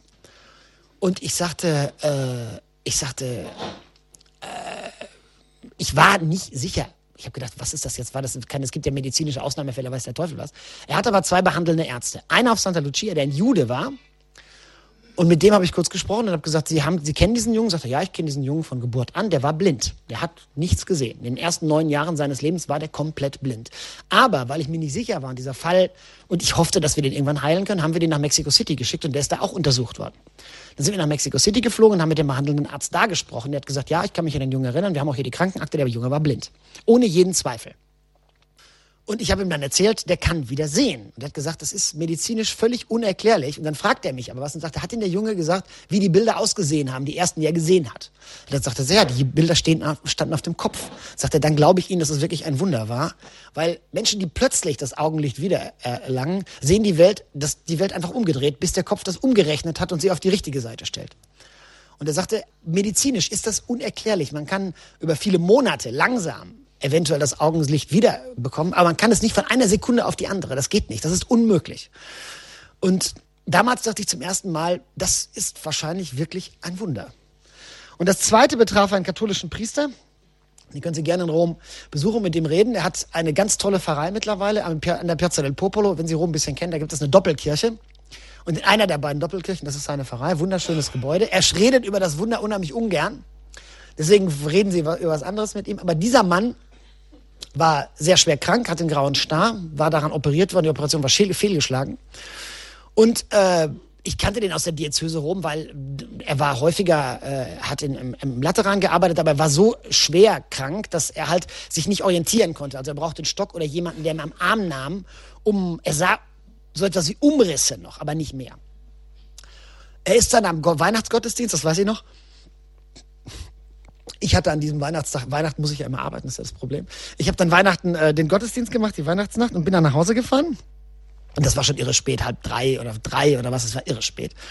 und äh, will ins Bett gehen und ein Kollege ruft mich an und sagt, du musst sofort hierher kommen. Ich sage, wenn ich jetzt nochmal aus dem Haus gehe, dann bringt mich meine Frau um. Ich sage, das ist völlig egal, du musst sofort hierher kommen. Und dann sind wir da auch hin in den Lateran, in seinem Wohnhaus und dieser Priester saß da und konnte lesen. Der konnte aus einer Bibel plötzlich wieder lesen und äh, erzählte diese Geschichte auch. Da sagte Johannes Paul II. kam auf mich zu und legte mir die Hand auf den Kopf und ich, es ist irgendetwas passiert. Auch dieser Fall ist später untersucht worden, nach dem Tod von Johannes Paul II. nochmal durch eine Expertenkommission. Auch diesmal war das Ergebnis, entweder handelt es sich um eine Heilung, die die Medizin, Medizin heute noch nicht erklären kann, oder es war ein Wunder. Ich fürchte in diesem zweiten Fall auch, ich, ich glaube, dass auch in diesem Zeit sich wirklich um ein Wunder handelte. Ich will dir noch eine Sache sagen über das Leben. Eine ganz persönliche. Ich habe, Sie haben Leute, die sich viel besser in der Theologie auch auskennen hier als mich. Ich habe keinen Schimmer davon. Ich habe hab auch Enzykliken gelesen, aber nur einen geringen Teil davon verstanden. Aber was ich Ihnen über das Leben und die Botschaft von Johannes Paul II zum Schluss mal eben erzählen kann, jetzt habe ich auch eine Stunde Ihnen schon was vorgeredet, ist eine ganz persönliche Geschichte und ich glaube, dass die zusammenfasst, wie Johannes Paul II das Leben sah. Ich bin, ich habe die schon mehrfach erzählt und ich erzähle sie immer wieder, weil ich glaube, dass die Leute das wissen sollten. Ich bin im Februar 2005, als er zum letzten Mal ins Krankenhaus kam, im März, im März 2005, als er zum letzten Mal ins Krankenhaus kam, äh, es war immer eine dramatische Nachricht. Man hörte heute Abend wieder Verlegung vom Vatikan ins Gemelli-Krankenhaus, weil das für mich konkret bedeutete, ich musste da jetzt irgendwie zehn Tage, elf Tage, wie auch immer, in diesem Krankenhaus kampieren. Weil man konnte, tagsüber arbeiteten wir da, klar, aber nachts konnte man noch nicht nach Hause fahren, weil die meisten Besucher nachts kamen. Also zum Beispiel Josef Ratzinger kam fast immer mitten in der Nacht, um mit Johannes Paul II. zu beten. Oder es kamen auch ganz viele Kardinäle, manchmal aber auch Staatsgäste, die ins Gemelli kamen. Deswegen war das viel zu riskant, aus diesem Krankenhaus wegzufahren, weil man bekam ja sonst nichts mit. Und ähm, ich packte also meine Tasche fürs Gemelli-Krankenhaus und mein Sohn der kannte Johannes Paul II., den hatte ich mehrfach zu Audienzen mitgenommen. Und der Papst freute sich immer, wenn Kinder mitkamen. Es war gar nicht so, dass man jetzt, äh, es war doch nicht mal so unbedingt, dass ich meinem Sohn einen Gefallen tun wollte. Der war am Anfang gar nicht so furchtbar interessiert daran, sondern es freute den Papst. Ich wusste das. Und ich habe dann immer, wenn es besonders langweilige Anlässe wählen, was weiß ich, der 500. Besuch des äh, Präsidenten Aserbaidschans, dann äh, dachte ich immer, und ich war in dem Pool, habe ich gesagt, komm, ich nehme meinen Sohn mit. Und das freute ihn. Er fertigte dann den Präsidenten ab und redete dann mit meinem Sohn über die Kommunion und über den lieben Gott und weiß der Teufel was alles. Die beiden konnten, hatten sehr gutes hat ein sehr gutes Verhältnis miteinander. Und, ähm, und er konnte das auch sehr gut. Er konnte auf so Fragen, wie zum Beispiel, ich kann mich noch ganz genau daran erinnern, ich versank vor Scham äh, im Boden, als er zu mir sagte, da war er sechs oder fünf, fünf, glaube ich. Und äh, er sagte, du bist der Papst. Ich sagte, ja, ich bin der Papst. Aber der Johannes Paul II. sprach sehr, sehr gut Deutsch, wie Sie alle wissen. Und sagte dann, kannst du zaubern? Und Johannes Paul II. wusste nicht so recht, was er darauf antworten konnte. Sagte ich vielleicht nicht. Und erzählte ihm dann, aber es hat mal jemanden gegeben, ich glaube, der konnte zaubern. Und erzählte das dann so und das war fantastisch. Auf jeden Fall, äh, ich sagte mit seinem Sohn, ich muss ins Krankenhaus. Und er sagte, pass auf, ich habe ein Bild gemalt, das nimmst du ihm mit und dann ist er wieder gesund. Klar, ich steck das also ein, da waren wir so ein Papst drauf gekritzelt und ein Boot oder weiß der Henker was und ich habe das dann mitgenommen, habe das aber vergessen, habe das einfach in einer Jacke gehabt und dann war es irgendwann der Krankenhausaufenthalt zu Ende und äh, ich, er ist aus dem Krankenhaus gekommen, sollte die amerikanische Außenministerin Condoleezza Rice am Tag danach treffen. Und äh, ich sah Jivic nochmal, sein Sekretär, und sagte, Mensch, ich habe noch dieses Bildchen von meinem äh, Sohn dabei, ich mache das irgendwie nicht wegschmeißen. Äh, nimm, tu das doch zu den Geschenken. Und Johannes Paul II. kriegte, wenn er krank war, die absurdesten Geschenke. Also ich weiß doch, dass er mal einen zweieinhalb Meter hohen Teddybär bekam und Pralinenschachteln für jemanden, der nichts mehr essen konnte. Und das war absurd. Und ich sagte, leg das einfach dazu und das wird irgendwann mal, was weiß ich, gespendet oder was auch immer.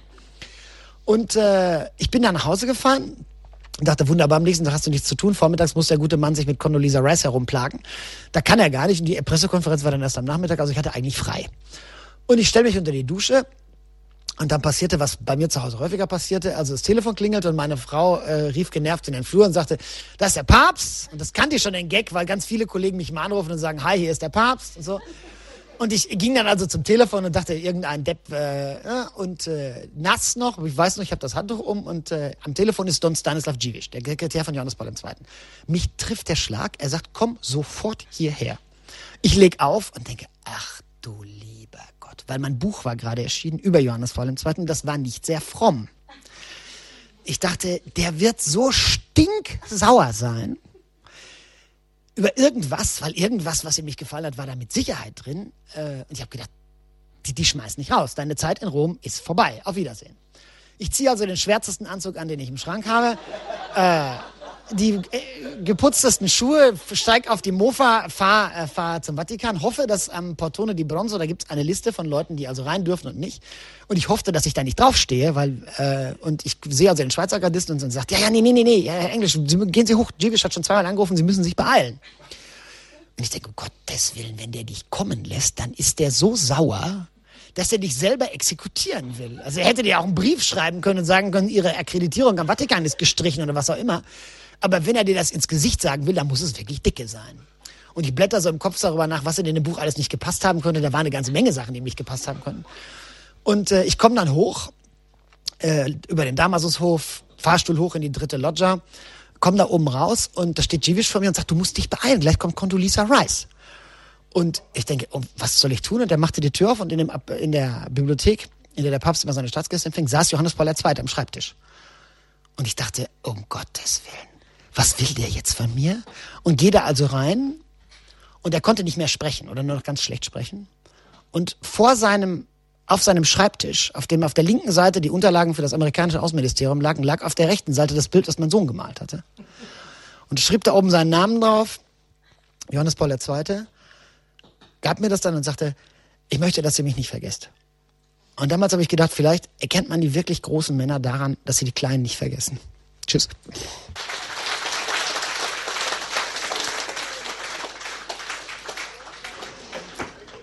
Liebe Hörerinnen und Hörer von Radio Horeb, Sie hörten einen Vortrag des Vatikan-Korrespondenten Andreas Englisch. Er begleitete Papst Johannes Paul II. auf fast allen seiner Auslandsreisen. Dieser Vortrag ist eine Aufzeichnung aus dem Jahr 2006. Eine Standpunktsendung nur mit den Hörern. Mich würde jetzt einfach sehr interessieren, Papst Johannes Paul, wir feiern demnächst am 2. April seinen fünften Todestag.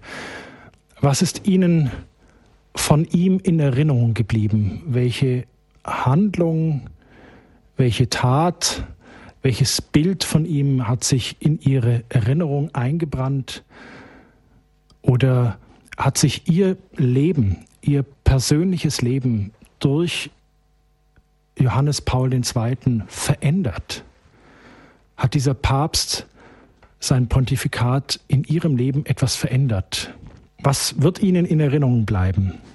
Mein Kollege Gregor Dornis hat mir eine Papst-CD ins Fach gelegt mit ja, Liedern, die Johannes Paul II. selbst gesungen hat. Liczę na Ciebie, Ojcze, zu Beginn der Sendung hörten wir einen aufgezeichneten Vortrag des Vatikan-Korrespondenten Andreas Englisch. Er begleitete Papst Johannes Paul II. auf zahlreichen Reisen und hat einfach von seinen persönlichen Eindrücken erzählt. Er, der eigentlich vorher nicht wirklich ein gläubiger Mensch war und der vorher sehr, sehr papstkritisch war und der eigentlich ja zu einem wahren Papst- und Kirchenfan geworden ist, wenn man ja ihm so zuhört. Und jetzt ist unsere Frage rausgegangen an die Hörerinnen und Hörer, ja, ob sie etwas erzählen erzählen können von Begegnungen oder Wirkungen von Papst Johannes Paul II. auf sie. Ich erinnere an die Santo Subito-Rufe, die wirklich direkt nach seinem Tod auf dem Petersplatz erschallt sind. Das Seligsprechungsverfahren läuft ja. Jetzt begrüße ich als ersten Hörer, eine erste Hörerin aus Villingen, die Frau Steinwender. Ich grüße Sie. Gott. Ich habe mehr zufällig diesen Vortrag gehört und es fiel mir sofort eine kleine Geschichte aus meiner Nachbarschaft ein. Da war eine polnische Familie und die haben zwei Kinder und ich suchte ganz dringend jemanden, der denen Flötenunterricht äh, gibt. Und hier in der Wischhalde ist es gar nicht so einfach, für die Kinder einen Flötenunterricht zu kriegen. Und dann habe ich gedacht, es sind Polenkinder, da bitte ich den Papst Johannes Paul II., weil der ist für die Polen zuständig. Und innerhalb von acht Tagen hatte ich äh, wirklich für die beiden eine Flöten, also die Frau Tisch in Villingen, die aus Sunsch äh, Flötenunterricht gibt, hätte für die äh, beiden ähm, Flötenunterricht gegeben, auch finanzierbar. Und ich habe mich dann auch gleich beim Papst Johannes Paul II. im Himmel bedankt, dass er für seine Polenkinder so schnell Hilfe findet. Also eine konkrete Gebetserhörung, Frau ah, Steinwender. So würde ich es einfach sagen. Herzlichen Dank für diese Geschichte und dieses Zeugnis. Vielen Dank nach Villingen. Und die haben mittlerweile auch beide einen Gymnasiumplatz. Also er hätte wirklich wunderbar für sie gesagt. Also Realschule und Gymnasium. Ich bin ihm ganz dankbar. Also für seine Polenkinder macht er alles im Himmel. Meinen Sie, er würde auch für andere was machen? Also ich habe jetzt, ja klar, natürlich auch für andere, aber ich habe jetzt ganz speziell, habe ich sofort an ihn gedacht, weil ich gedacht habe, das ist der Nächste. Ich danke Ihnen, Frau Steinwender. Gut. Wiederhören. So, wiederhören. Jetzt schalten wir zur Frau Jonas nach Traunstein. Hallo, Frau Jonas. Hallo. Schießen Sie los. Ja, also der Papst Johannes Paul II., das war der erste Papst, den ich miterlebt habe. Und ich fand es mutig und bewundernswert, dass er trotz seiner Krankheit nie aufgegeben hat. Und einen Tag von meiner Kommunion ist er gestorben. Da hatte ich dann Angst, dass am nächsten Tag die Kommunion ausfällt, weil der Papst gestorben ist. Und dann, was ist dann passiert? Ja, na, hat die Kommunion trotzdem stattgefunden und wir haben in der Messe ein Bild vom Papst gehabt und haben eine Gedenkminute eingelegt. Wenn es jetzt so der erste Papst ist, den Sie erlebt haben, dann sind Sie jetzt noch relativ jung, vergleichsweise, wenn ich das mal so sagen darf. Ja, Sie dürfen es so sagen. Wie alt denn ungefähr? Ich bin 15. Und wie ist denn jetzt ja dieser erste Papst, den Sie erlebt haben, so in Ihrer Erinnerung jetzt geblieben?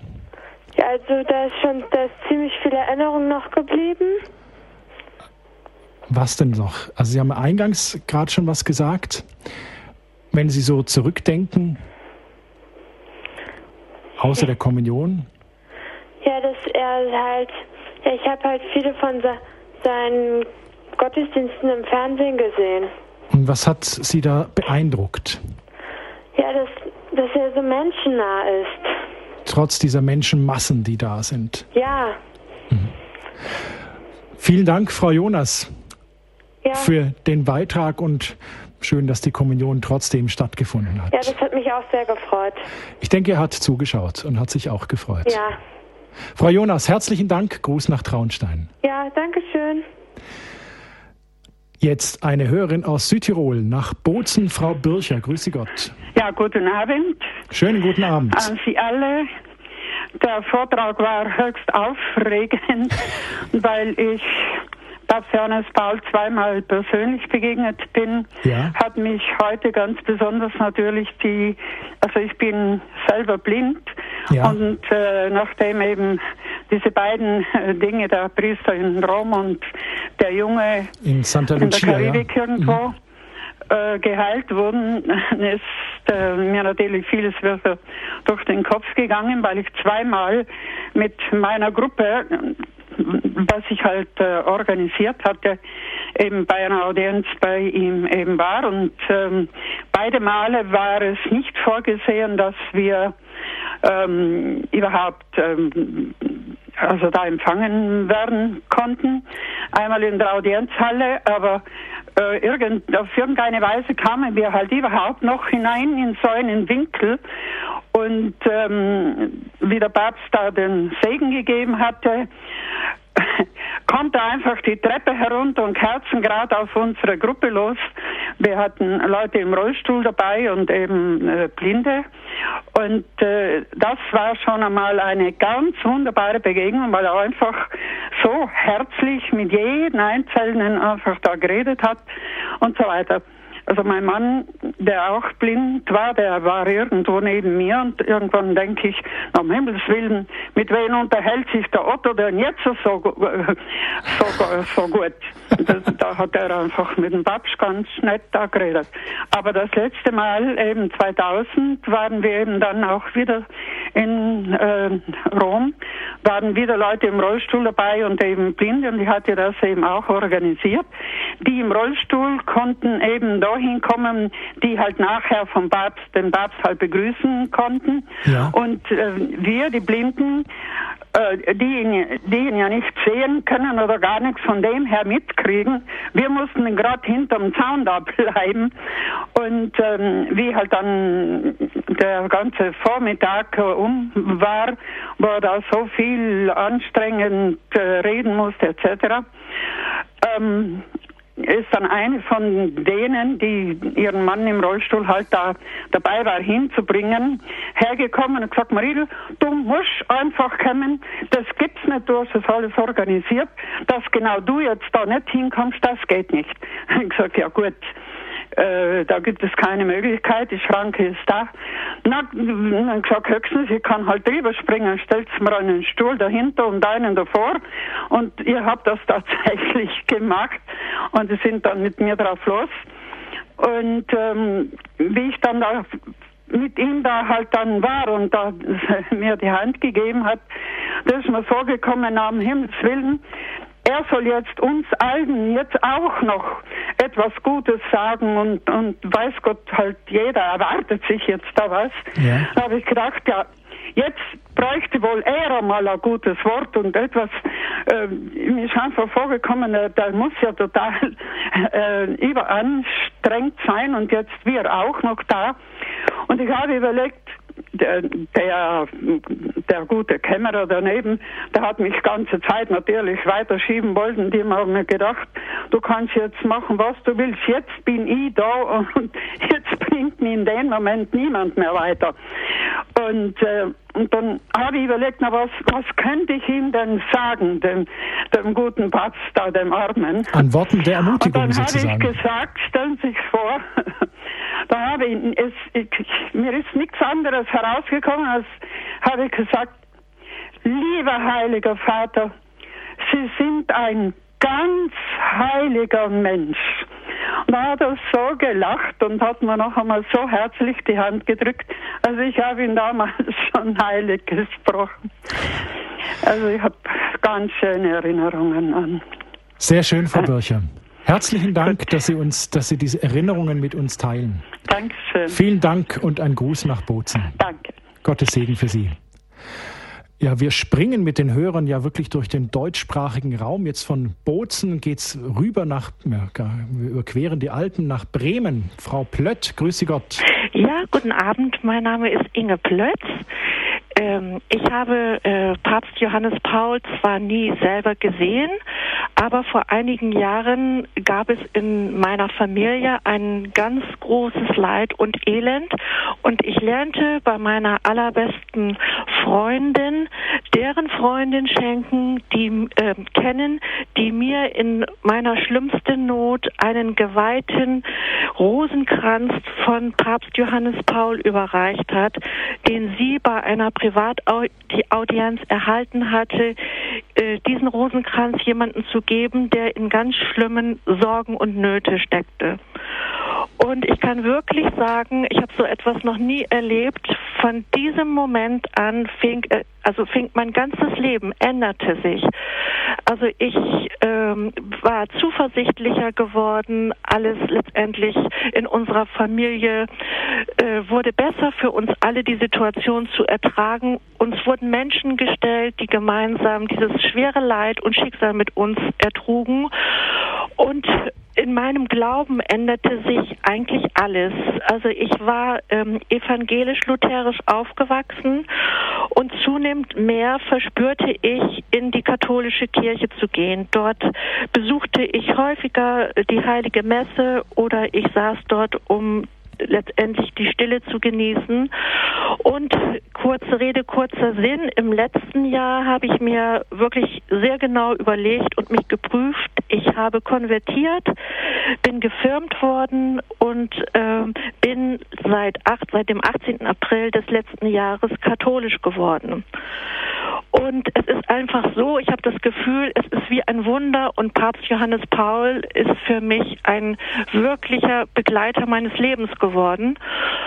Und es ist auch so, dass ich mittlerweile angefangen bin, katholische Theologie zu studieren und es in unserer Familie alles gut geworden ist und mein Glauben so tief geworden ist dass ich nur sagen kann, ich wünschte mir von ganzem Herzen, dass Papst Johannes Paul heilig und selig gesprochen werden würde. Dafür würde, das würde ich mir von ganzem Herzen wünschen. Das ist so mein Erlebnis, ja, äh, was so, sag ich mal, so dieser diese Überreichung des Rosenkranzes von Papst Johannes Paul hat eine Umkehr in meinem Leben bewirkt und ich danke ihm dafür. Und auch dieser Freundin und auch dieser netten Frau, die mir diesen Rosenkranz überreicht hat.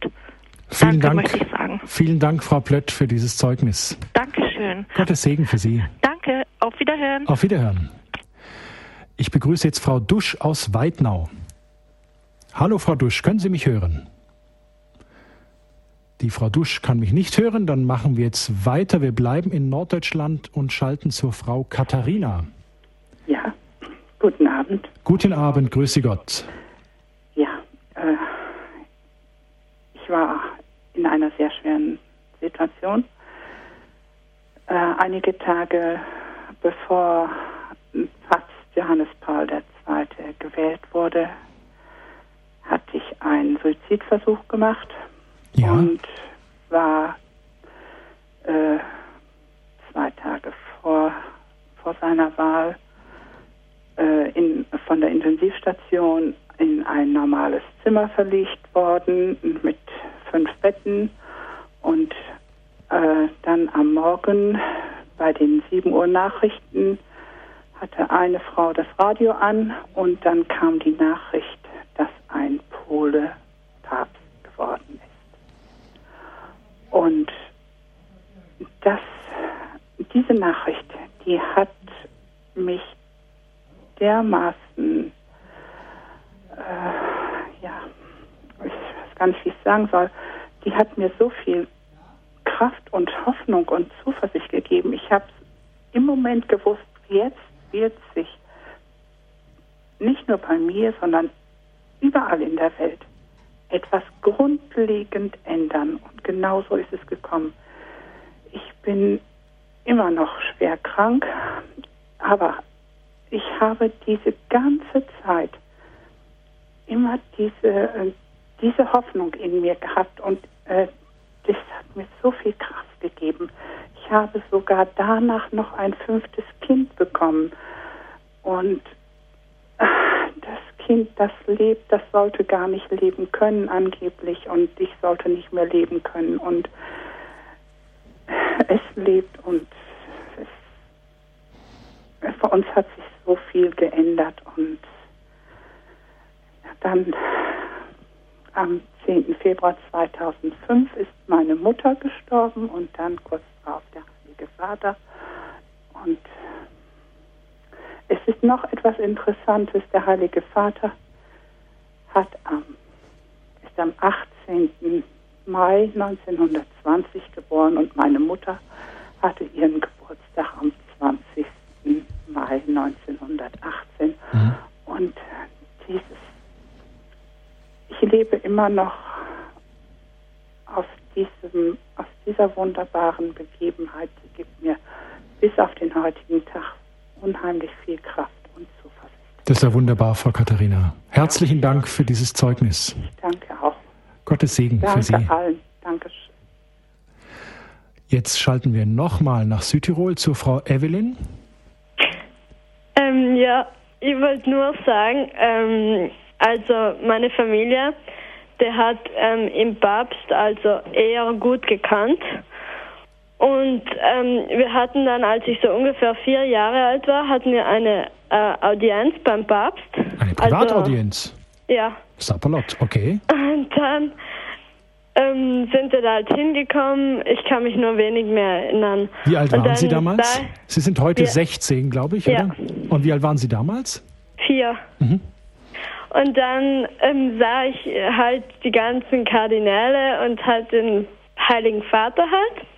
Und dann hat er mich halt in die Arme genommen und einmal halt ich ihm einen Bussi gegeben und einmal er mir. Ja. Und, ähm, und da war auch der Benedikt der 16. stand da daneben. Ja.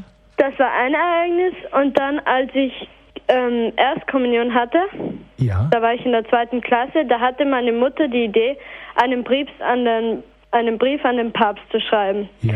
Und dann haben wir das gemacht in den Gruppen. Wir haben unterschrieben und so, weil unser Thema der ähm, Hirte war, der gute Hirte. Und dann haben wir dann, als wir dann Erstkommunion hatten, hat uns dann der Papst ähm, Rosenkranz geschickt von ihm selber. Mhm. Also er hat uns alle Rosenkränze geschickt und ähm, ich bin irgendwie, er war einfach ein guter Mensch. Vielen Dank. Er war einfach toll.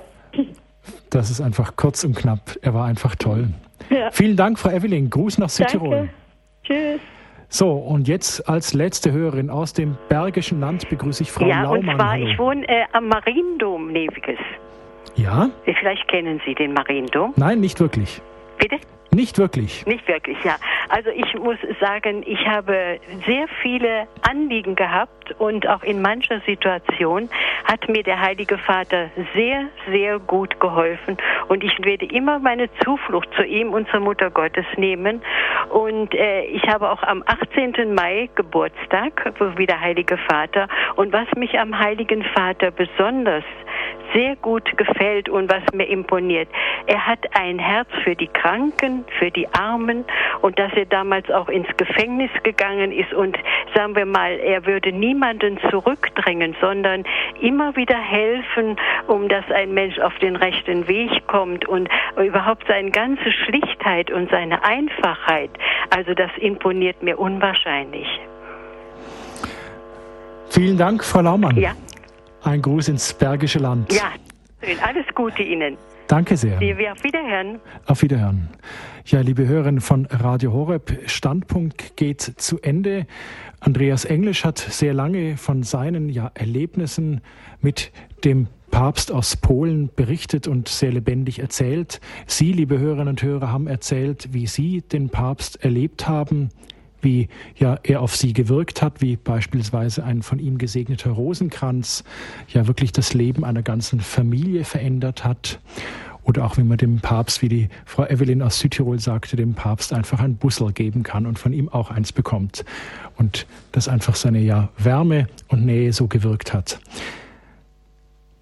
Liebe Hörerinnen und Hörer, wenn Sie eine Aufzeichnung dieser Sendung beziehen möchten und nochmal die Sendung in voller Länge hören möchten, bestellen Sie sich doch einfach eine CD dieser Sendung beim Radio Horeb CD-Dienst. Das können Sie entweder telefonisch unter der 0700 75 25 75 20 oder direkt von der Website von Radio Horeb www.horeb.org. Diese CD bekommen Sie ganz kostenlos von uns zugeschickt. Dann sind wir auch schon beim Thema kostenlos. Radio Horeb ist rein spendenfinanziert. Wir würden uns also sehr freuen, wenn Sie dafür eine Spende in einer Ihnen völlig gelegenen Höhe einfach uns überweisen würden. Aber das ist, wie gesagt, nicht verpflichtend. Geben Sie einfach, was Sie können. Die nächste Sendung Standpunkt, die hören Sie am kommenden Sonntag. Da geht es darum, was bleibt ohne Auferstehung? Unser Studiogast ist Weihbischof Matthias König aus Paderborn. Ich erinnere mich äh, in dem Vortrag von Andreas Englisch, dass er Paderborner Messdiener äh, zitiert oder Paderborner Messdiener auf den Platz von Astana, glaube ich, schicken wollte, um diesen Platz zu, äh, zu füllen, wenn ich mich da jetzt richtig erinnere. Ich bedanke mich bei Ihnen, liebe Hörerinnen und Hörer, dass Sie sich eingebracht haben, dass Sie mit mir diesen Standpunkt gestaltet haben und einfach erzählt haben, wie Johannes Paul II. in Ihrem Leben gewirkt hat. Es verabschiedet sich und wünscht Ihnen eine segensreiche Woche. Dominik Miller.